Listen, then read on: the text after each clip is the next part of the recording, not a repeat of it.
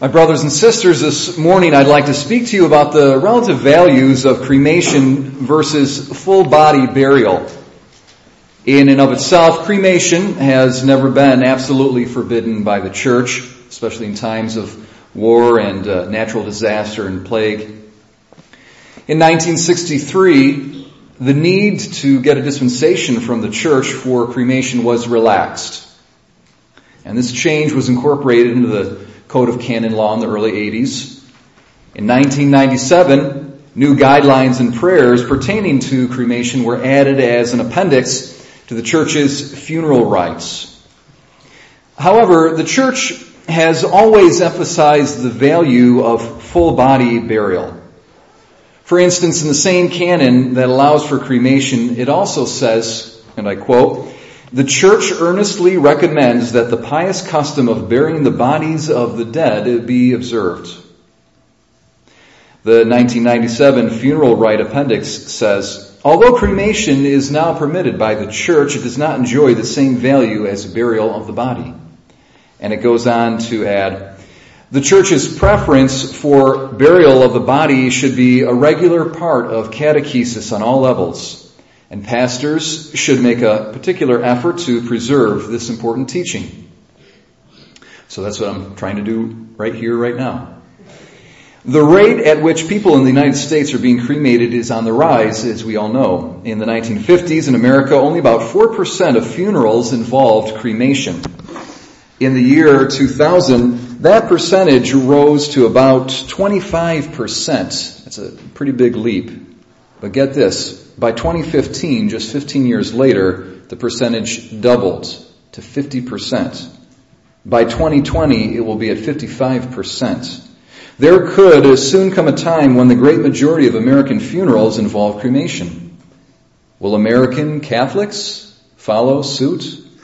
Will a time come when among American Catholics full body burial is all but extinct? This is a real concern. Recently, the Vatican issued a document reminding bishops to remind their priests, to remind their people, why the church prefers the burial of the body over its cremation. So what's the rationale behind this preference? Well, it has to do with our faith in the second coming of Christ and the resurrection of the dead. Let's look at our scripture texts today. Notice the theme of the second coming of Christ. For our responsorial psalm, we sung, The Lord comes to rule the earth with justice. Our gospel text also has to do with the second coming of Christ. Now, we believe that on Easter morning in Jerusalem, Jesus' body came alive and quit the tomb. We believe that he now lives in bodily form, and that when he comes again, he will come in a bodily and therefore a spatial manner. And so because we're dealing here with the body and with space, we're also dealing with direction. Yes, Christ's second coming will be characterized by a particular direction. In fact, it's always been believed amongst Catholics that Christ will come from the east. From the east. In Matthew 24, Jesus says, For just as the lightning comes from the east and flashes even to the west, so shall the coming of the Son of Man be. In the Gospel of Luke, Christ is called the Orient. This is a traditional title for the Messiah that can be traced back to Old Testament prophecies. It has to do with the east and with the rising of the sun. And in today's first reading, the same idea is present. The prophet Malachi speaks about judgment day when for those who fear the Lord, there will arise the sun of justice. When on judgment day, Christ comes as judge of the living and the dead, he will come like the sun because he will come from the east.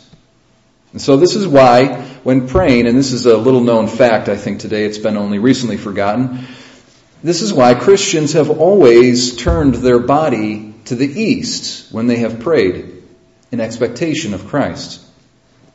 And Catholic churches also have always been oriented that is directed eastward. In fact, although it's not the case here with St. Patrick's, I think this was built a little bit later on, you know, in the 60s, uh, and it's not actually the case in St. John's. I think that's due to logistics. Uh, but St. Michael's in Lyons is perfectly oriented. That is, it's, built directed perfectly with its sanctuary pointing to the east. It's not a coincidence. That was done uh, intentionally. So also the eastern direction has often characterized the internment of the Christian's body. The body was often laid in its grave face up with the feet pointed towards the east. This was so that when Christ comes from the east, the Christian can be facing him as he rises from the dead.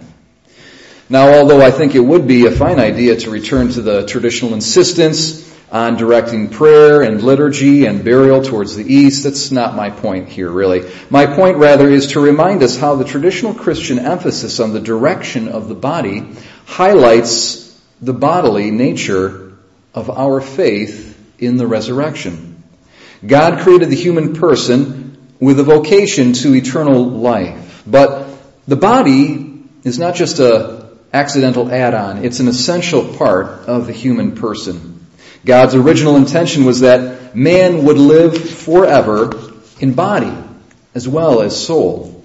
Death entered human history only because of sin, and it's only by way of exception that after death the soul exists apart from the body. But with Jesus' victory over sin, so also death has been defeated. Through Jesus, we will live forever in God's presence in a bodily manner. And that's what the resurrection is all about. The burial of the body shows forth these values in a more adequate manner than does cremation.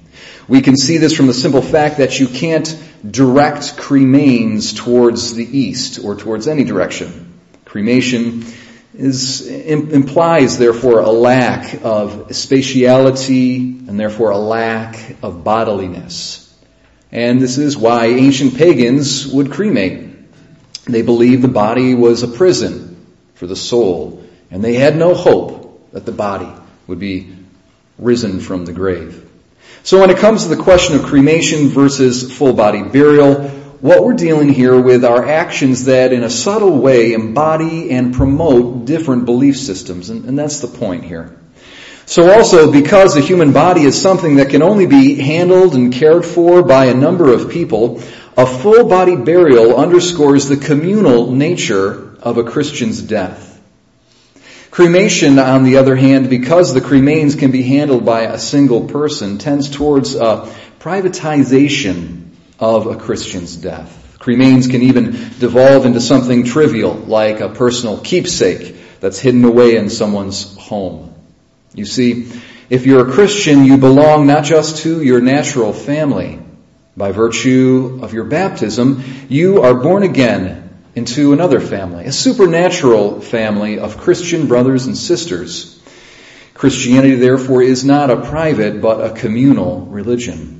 That's one of the reasons why it's important to have a funeral in a church. The church is the Christian community's gathering place. It is a place for the community to gather to pray for their brother or sister who has died.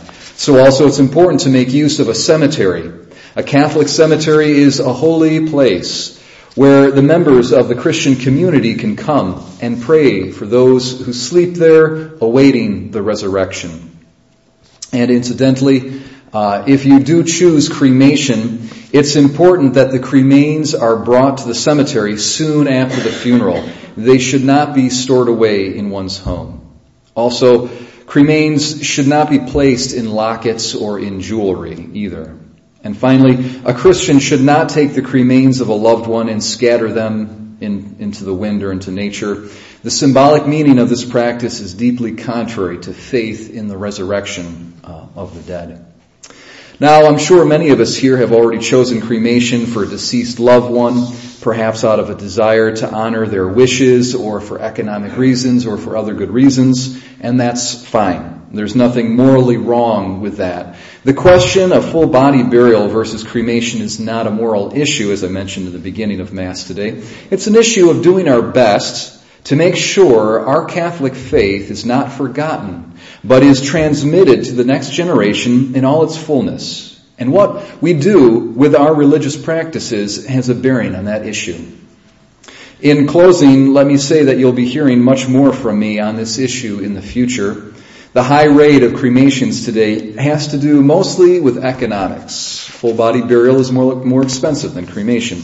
So in the future, I'll be speaking about something called natural burial, which is really just traditional Christian burial. And this method of full body burial obviates embalming, the vaults, and the pricey casket. And so it's a way to lower the cost of a full body burial. So more on this uh, to come in the future. Thank you.